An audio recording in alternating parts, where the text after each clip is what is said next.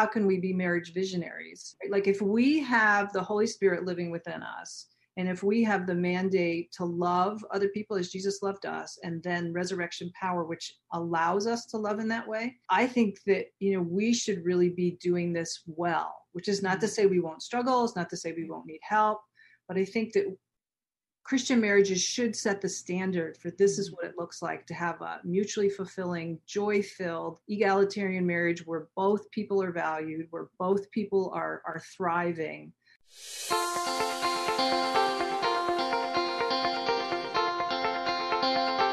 Welcome to Compared to Who, the podcast to help you stop comparing and start living. I'm your host, Heather Creekmore. I hate to admit this, but I used to secretly obsess over my appearance. I thought it was part of my job as a woman to always look better, but never felt like I could be good enough.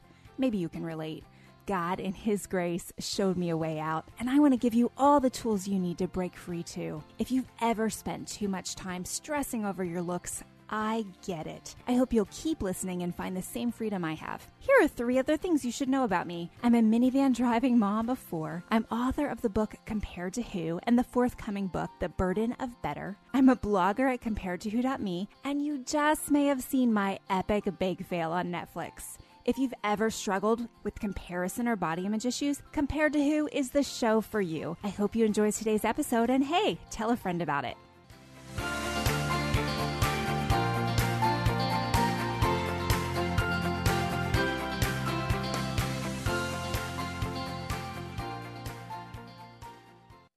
Hello. Welcome to the Compared to podcast. I'm Heather Creekmore, your host, and I am super excited today. I was going to find a new word. I keep saying super excited. I need to find a synonym for super excited, but I truly am super excited because today we're going to talk about marriage. And like I already told you, this season we're going to be focusing a lot on the topic of marriage. And today's guest has just written a brand new book on marriage.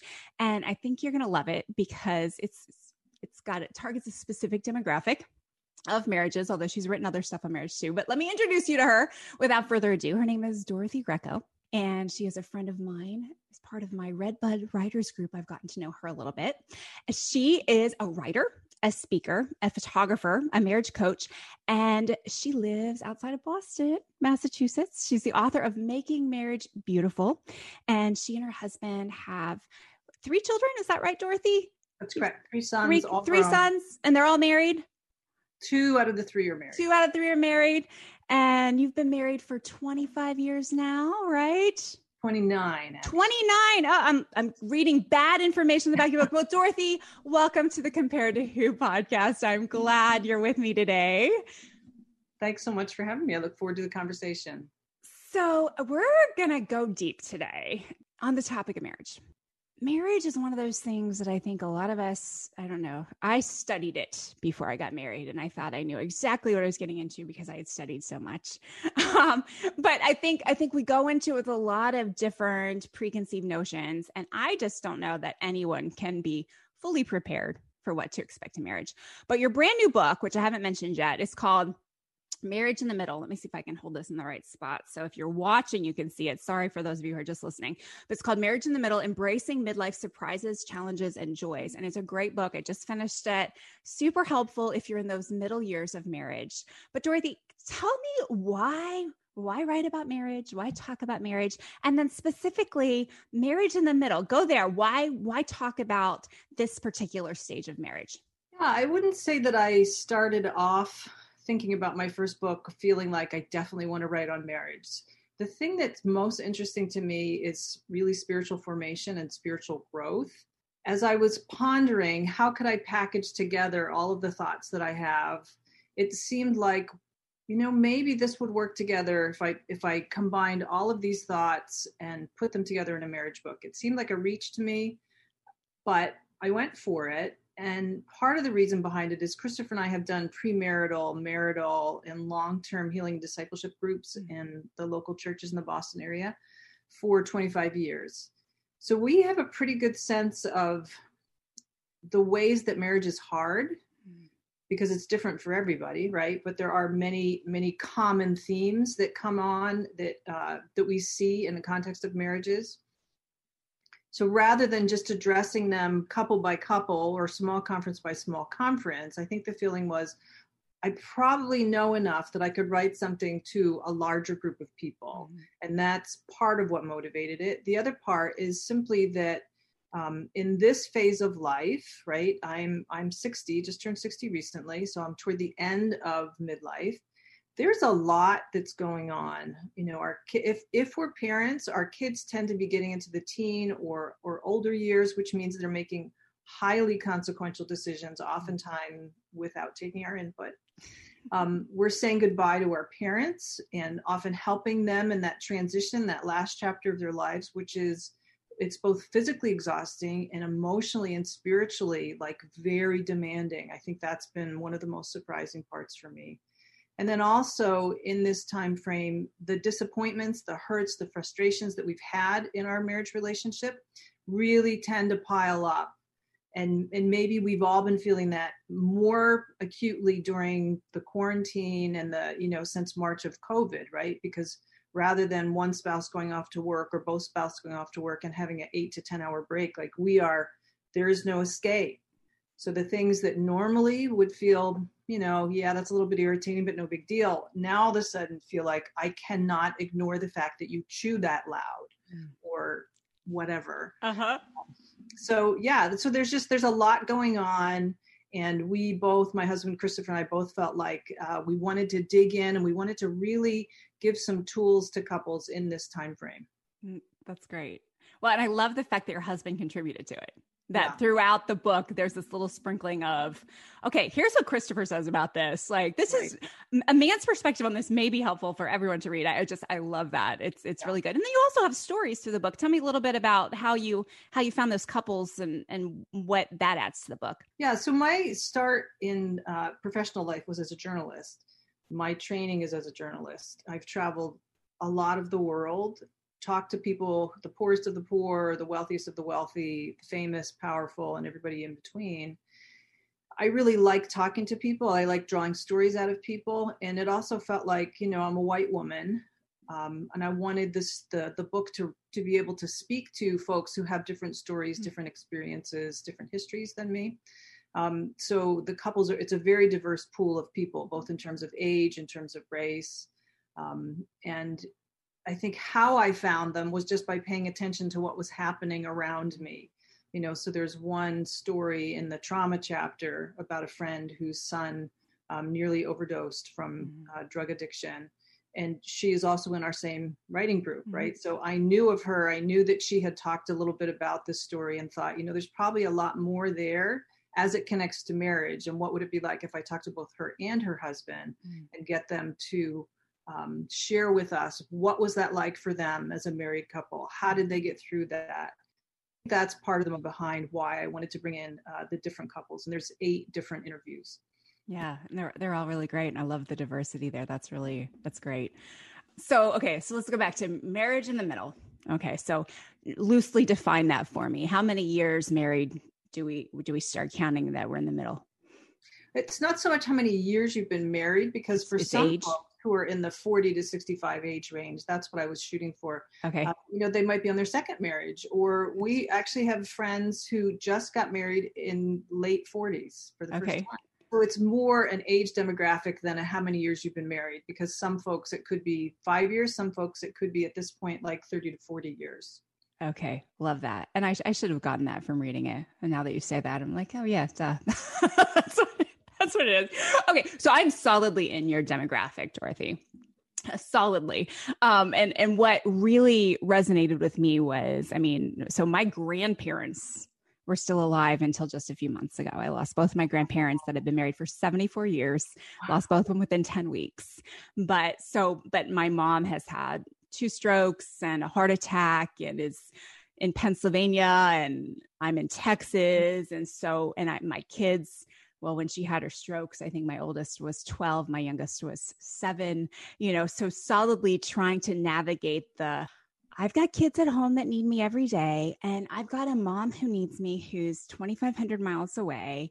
And and I'll just be honest with you, as I was reading it, I was thinking, I never, I shouldn't say never, but I didn't really give a whole lot of thought to my marriage and the impact that was having on my marriage because I think when you're in that crisis mode, you're like, all I can do is figure out how are the kids going to get school done and eat and how do I correspond with the doctors and make sure that mom gets care she needs and all the things and and it has an impact on our marriages. So what what did you discover? What are some helpful things for anyone listening that that is in that solid that sandwich generation? You know you're taking care of your parents you're taking care of your kids. What are what are some some solid takeaways or helpful things to, for us to think about as it relates to our marriage in that stage it is a very hard time. So I was my father's primary caregiver at the end of his life, and you know, he's not as far away as your mom is from you, but it's three. It was three states, 5 mm-hmm. hours in the car.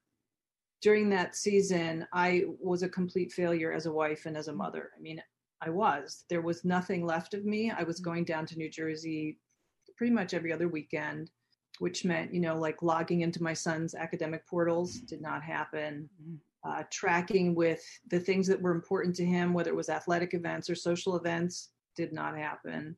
And similarly with my marriage, you know, I really did not have much to offer Christopher in that season. Mm. And what was important was that we talked about it, that I was able to say, hey, I'm aware that I'm I'm just like evacuated right now. Even when I'm home, I feel so exhausted and so stretched thin that the notion of you know serving you or making love to you just feels like i'm not really wanting to go there. I just want to like take a nap or go pull the covers over my head in bed. Mm. um, so having those kind of really intimate honest conversations was helpful setting boundaries. Like it was important for me you know they i mostly work from home so my son who was home and um, my husband mostly see me as the one who goes grocery shopping who deals with the dogs you know veterinarian needs mm-hmm. um, all those sort of things that normally I do cheerfully and willingly, I couldn't do them, you know. So I had to really say, I can't can't go to the grocery store. You got to do that. I can't make dinner every single night. Somebody else has got to take care of doing that. Having clear boundaries, mm-hmm. not as a way to protect myself, but as a way to say our whole well-being is dependent upon us having good communication mm-hmm. And being able to acknowledge um, I'm limited. You know, I can't do all the things that I wanted to do in the past or have done in the past. And then reaching out for help, like really just being able to say to my neighbor, you know, I can't, I'm not going to be able to get back in time to get the dog out. Would you mind the key? Here's where the key is. Could you go over and do the dog? Or when she's going to Costco saying, you know, do you mind picking me up these five things? Because that would save me another trip out to the mm-hmm. grocery store. So those are just a few um, yeah. ideas. Yeah, that's really good. Hey there, how much is freedom worth to you? That's kind of an odd question, right? When I was in the midst of my struggle with disordered eating and body image, I would have paid anything I had to be free. Truth is, I spent a lot of my budget on things I thought could help me be free, like new diets, exercise gizmos, clothing, but none of those things really helped. I'm so grateful that God showed me the way out. And now I'm passionate about helping others find their way out too. I want them to know that Jesus already paid it all. They don't have to spend another cent to find the freedom they really desire. But truth is, it does cost me something to get this message out, compared to who can't spread the message of Jesus' offer of freedom without the help of women like you. Would you consider making a contribution? Check out Compared to Who's Patreon page at patreon.com slash compared to who. Then prayerfully consider giving $1 or $5 a month, whatever you can to help. Any amount you'd be willing to donate would be a huge blessing and will go directly towards covering the operating expenses of this ministry. Thank you for being a part of seeing other women set free from the chains of body image and comparison. May God bless your generosity.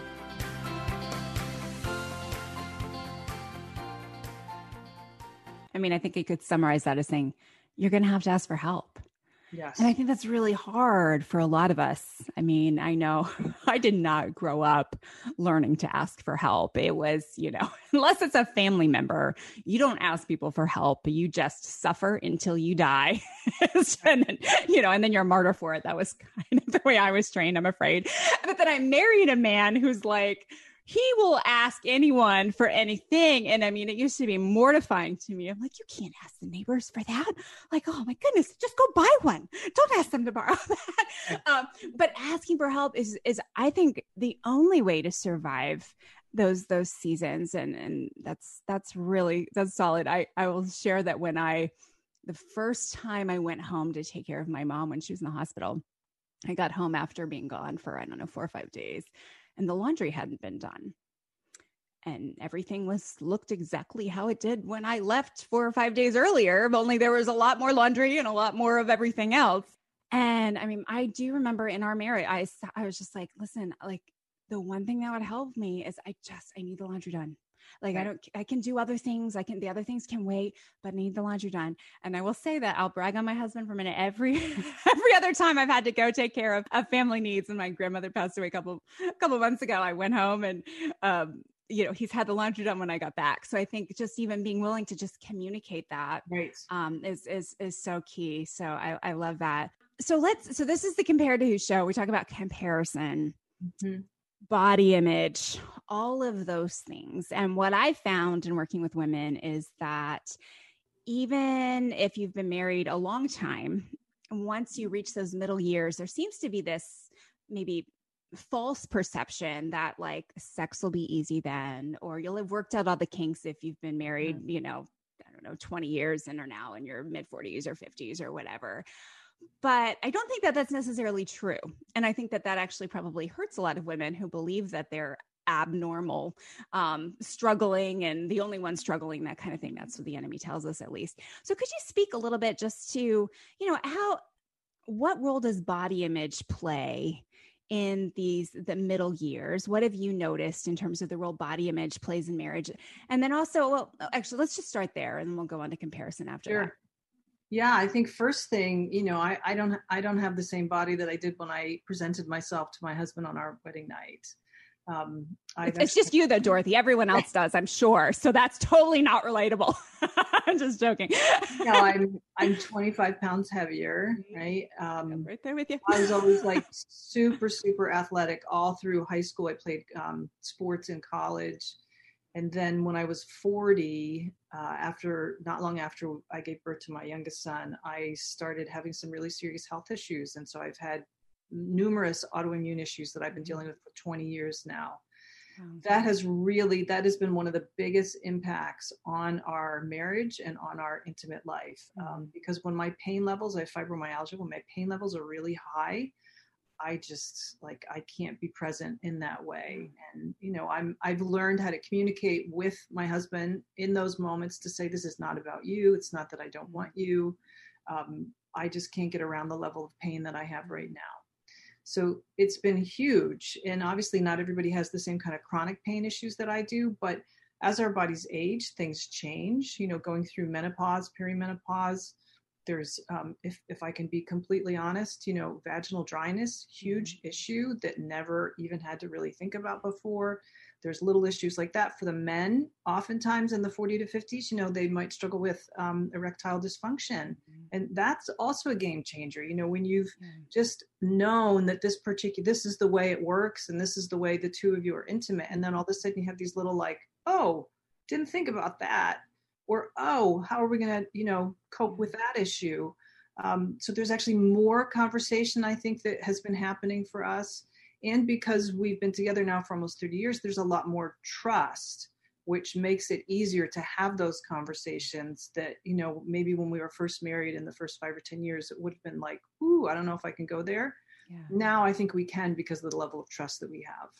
Yeah and that, that i think that adds a, a richness and a sweetness to to that too what about the couple that doesn't have that level of trust even after that many years? What what what advice do you give to a woman that's in a marriage and and it's hard because of age and stage? Um, you know, the sex has gotten less frequent. How how would you counsel that woman um, to to communicate with her husband or you know what what words of encouragement would you have for that woman if she's listening today? You know just the normal aging issues that we're all going to have to face things not working the way they used to work things even like for me i used to have a very clear trajectory that i could tell where i was like from um, arousal to orgasm and now there's times that i just think i don't really know what's happening. I mean it's fine it's great i'm enjoying it but i don't know what's mm-hmm. happening um, there's that but then there's also if there's a lack of trust what is that about is that because a couple hasn't really risked to share those intimate places with each other because now's a great time to do that. You know, if you have had this many years together, there should be a willingness to risk everything at this point with your spouse, emotionally, physically, mm. um, in, in, all regards. So I would say if there's a if there's a holding back pattern, to really explore well what is that about it, did that mm-hmm. happen because one of us had an addiction to pornography and then ever since then i've not trusted the other person mm-hmm. did that happen because i have a lot of body shame um, and i just can't get around that like what's what's the origin of the lack of trust and go after that because i think that at any point in a, in a relationship in a marriage we can specifically say this one issue really needs for us to focus on it. How mm. can we deal with this? And maybe that means going to a counselor. Maybe that means sitting down with, um, you know, a good uh, friends who are really trusted, and and having those kind of conversations where you say like we feel stuck and when I'm not sure what else to do. Yeah, I love that, and I love that you just use the word stuck because I feel like that's uh, one one piece of advice we got early in marriage from a counselor was you know you need to see someone whether it's a professional counselor or like you said just a maybe a mentor couple mm-hmm. friends that are just a little further along or a little bit more solidified in their relationship but but his his advice was whenever you keep coming to the same issue over and over again by the fourth or fifth time you've been there, it's time to get some help. You're stuck. And, and that was really life changing advice for us because it was like, oh, yeah, okay, we keep having the same fight every Friday night.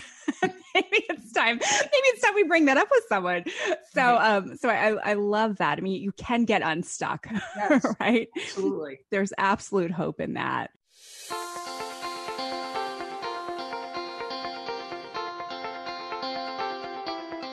Tired of comparing yourself to others? It's time to break free, my friend. Check out comparedtowho.me online and you'll find a ton of great resources blog posts, videos, and so much more to help you stop comparing and start living. And make sure you sign up for my exclusive email list while you're there. I send my email friends things I don't send anyone else. You can also find out more about my brand new book, The Burden of Better How a Comparison Free Life Leads to Joy peace, and rest. If you're tired of battling comparison, friend, I wrote this book just for you. Check it out right after this episode, of course.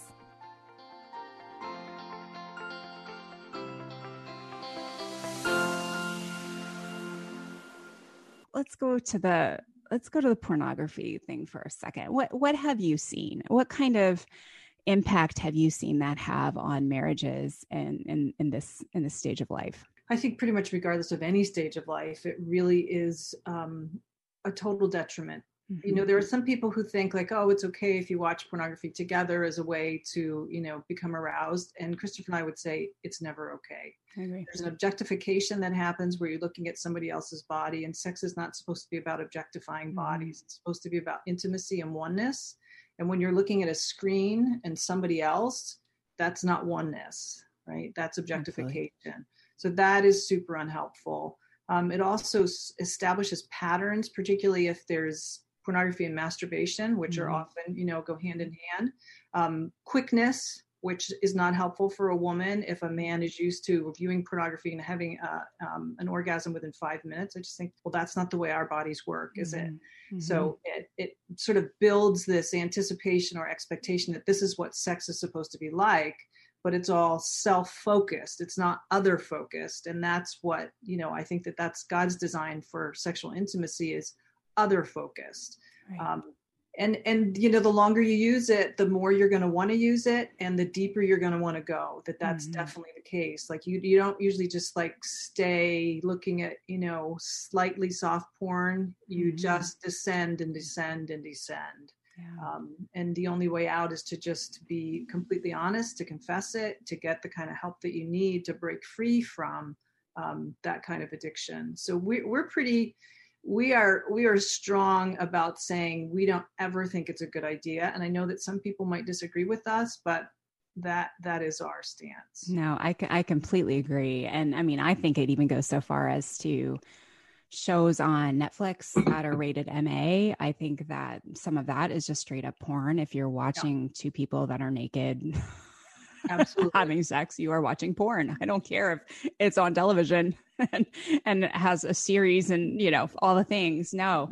And I mean, I, I think, you know, especially it's mostly women that are listening to this, this podcast, but, but I think even for us, just seeing those images, I don't know a single woman that has seen a, I'm going to just use the term, a hot body woman in something and then suddenly felt like so awesome about herself that she's like ready to be intimate with her husband. It doesn't normally work that way. Normally, you see that other woman's image and you're like, oh, my stomach doesn't look like that anymore.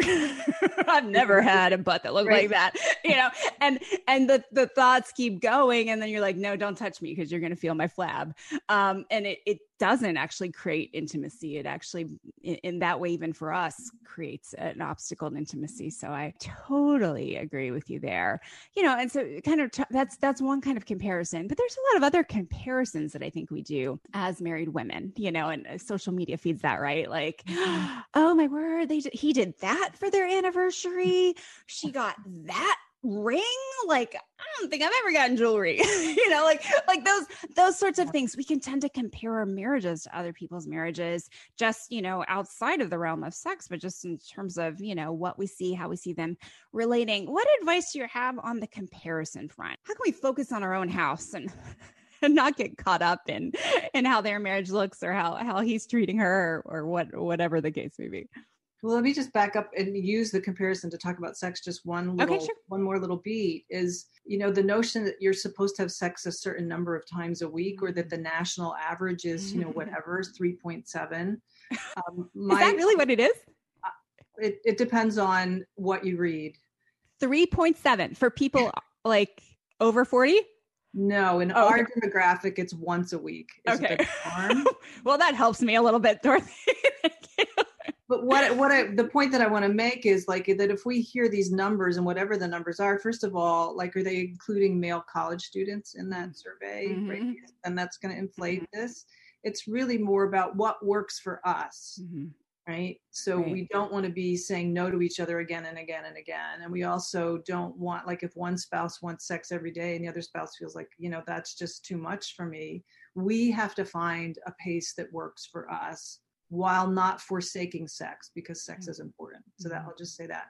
Then in terms of more generalized comparisons, um, I think that social media really does breed greed. It breeds dissatisfaction. It breeds envy. Um, how can we say that it doesn't right? Oh absolutely. People are putting forth their best selves in social media. And one of the things that christopher and i have found is that often when a couple is in an unrelenting fashion posting all these this is where we went for vacation. This is when we went out for dinner what we discover down the road is that they are in serious crises. Mm-hmm. yeah. and rather than them being willing to say either to step back from social media or to be willing to portray like this was us, you know, on a not good day. There's a way that we get into this rut of creating a false self, a mm-hmm. facade mm-hmm. that we then have to put a lot of energy into propping up. Mm-hmm. And in the propping it up, we lose track of who we really are.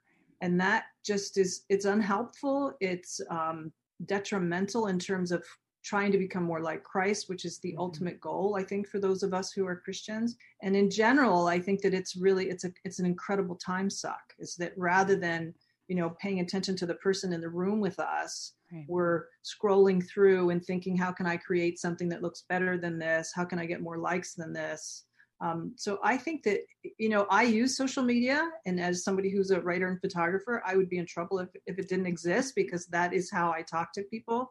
But at the same time, I'm really trying to scale back and really trying to pay attention to how easy it is to get addicted to the likes and addicted to the you know any of the other little icons that they have created to to keep luring us in.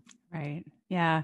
And i mean i think you're spot on. I've noticed the exact same thing with women who struggle with body image. I can i can almost I mean, in the same way, just laser beam in with the woman who is always posting selfies or, you right. know, pictures of her recent weight loss or whatever.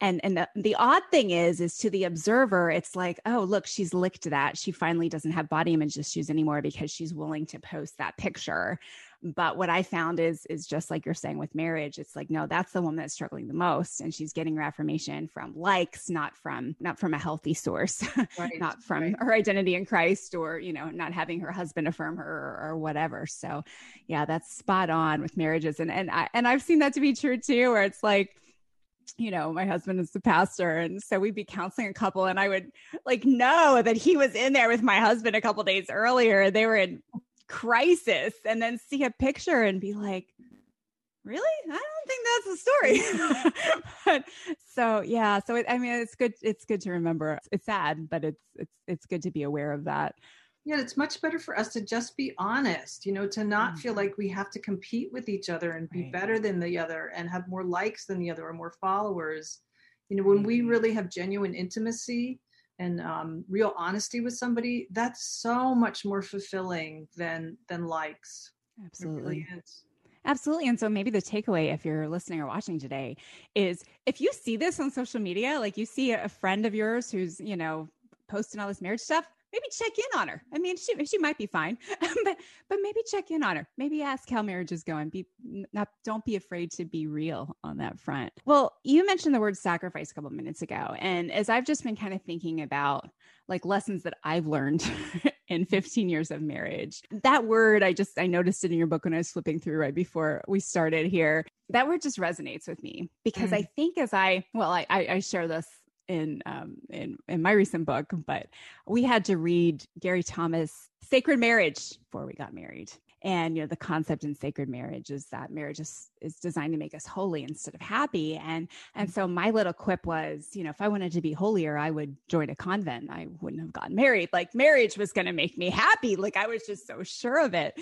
And um and how god has really changed my heart and you know really marriage has been a great sanctification process for me and and for my husband i'm sure. But but thinking about the word sacrifice i mean that's one thing that i think going into marriage i just never i don't know i just never thought about. Like maybe the sacrifice of oh, I'll have to compromise on what restaurant we eat at.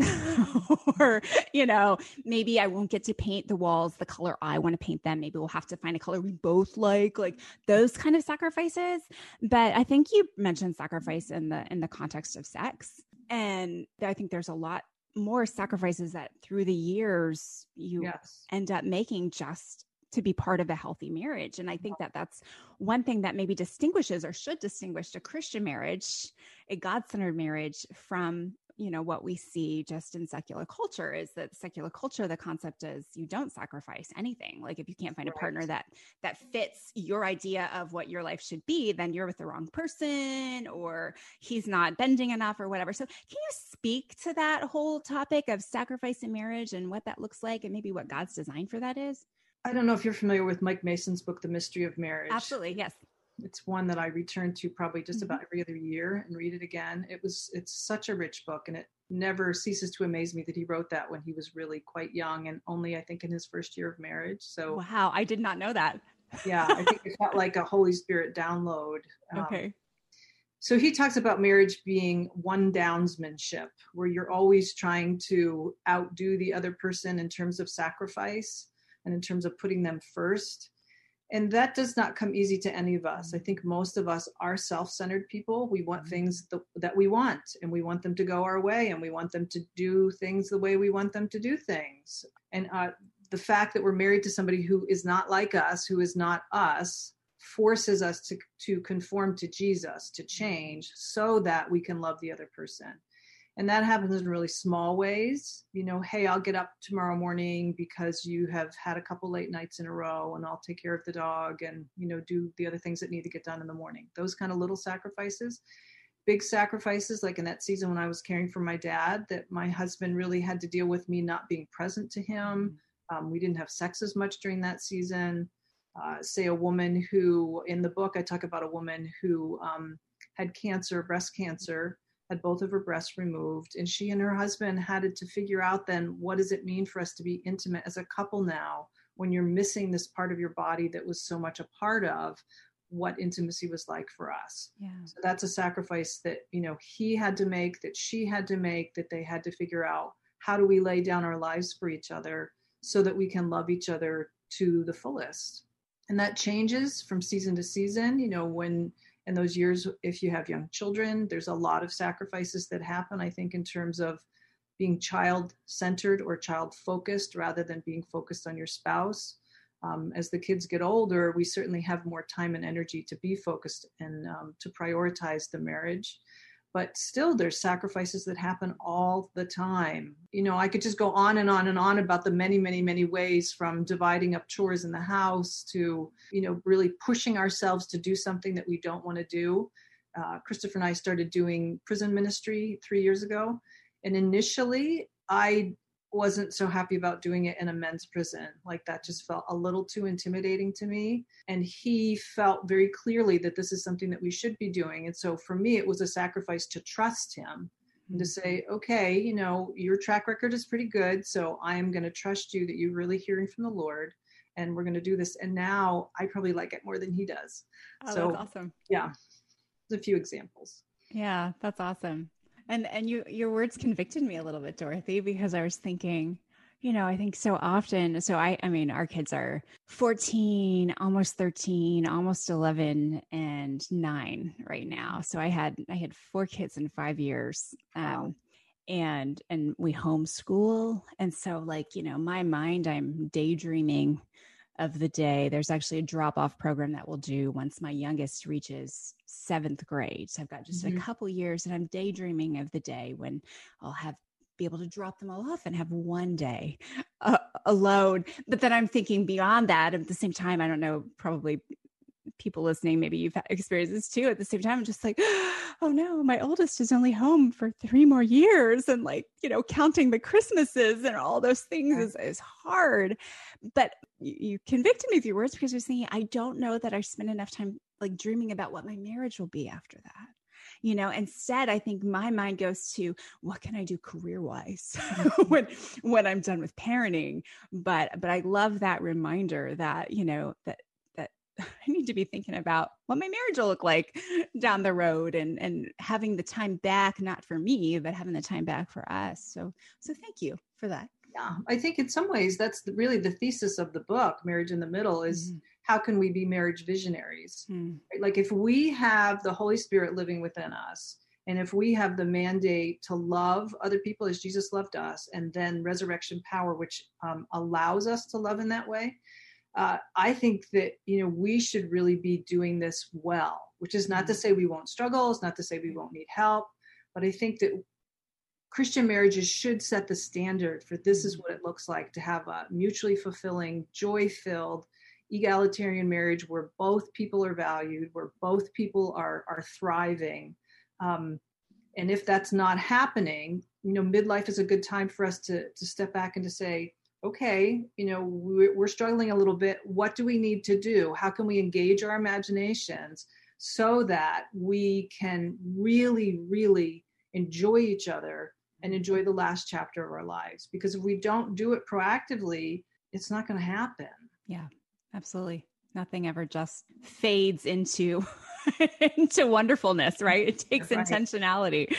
So we fade the other way, not not right. into something, not into something good. So I love that. Well, Dorothy, thank you so much for being on the show today and sharing your wisdom. So your your latest book is Marriage in the Middle. I'll hold it up one more time. I have not read and I don't have your first book. Tell me what it's called again. Um, Making Marriage Beautiful. Making Marriage Beautiful. I knew there was a beautiful, messy word in there. So, Making Marriage Beautiful by Dorothy Greco or Marriage in the Middle by Dorothy Greco. And, Dorothy, where can we connect with you and get all these things?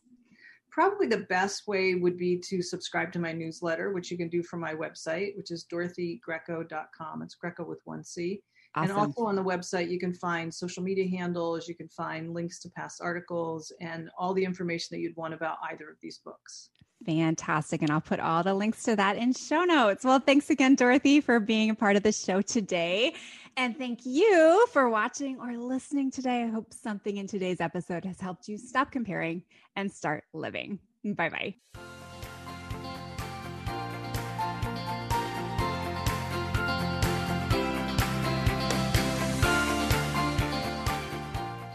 Hey, friend, would you check out the date on that episode you just listened to?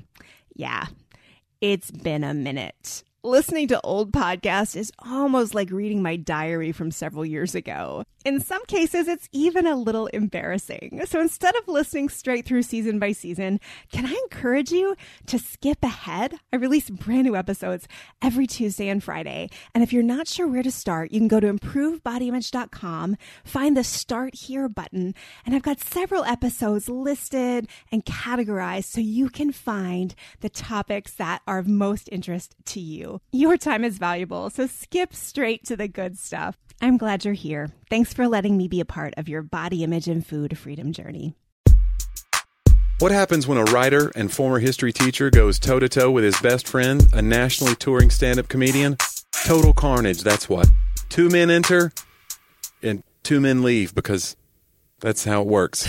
Actually, you get hilarious, real, and insightful conversations about life, history, culture, faith, and everything in between. Join me, comedian Jonnie W., and my pal, author, and speaker John Driver for Talk About That at lifeaudio.com or wherever you get your podcasts.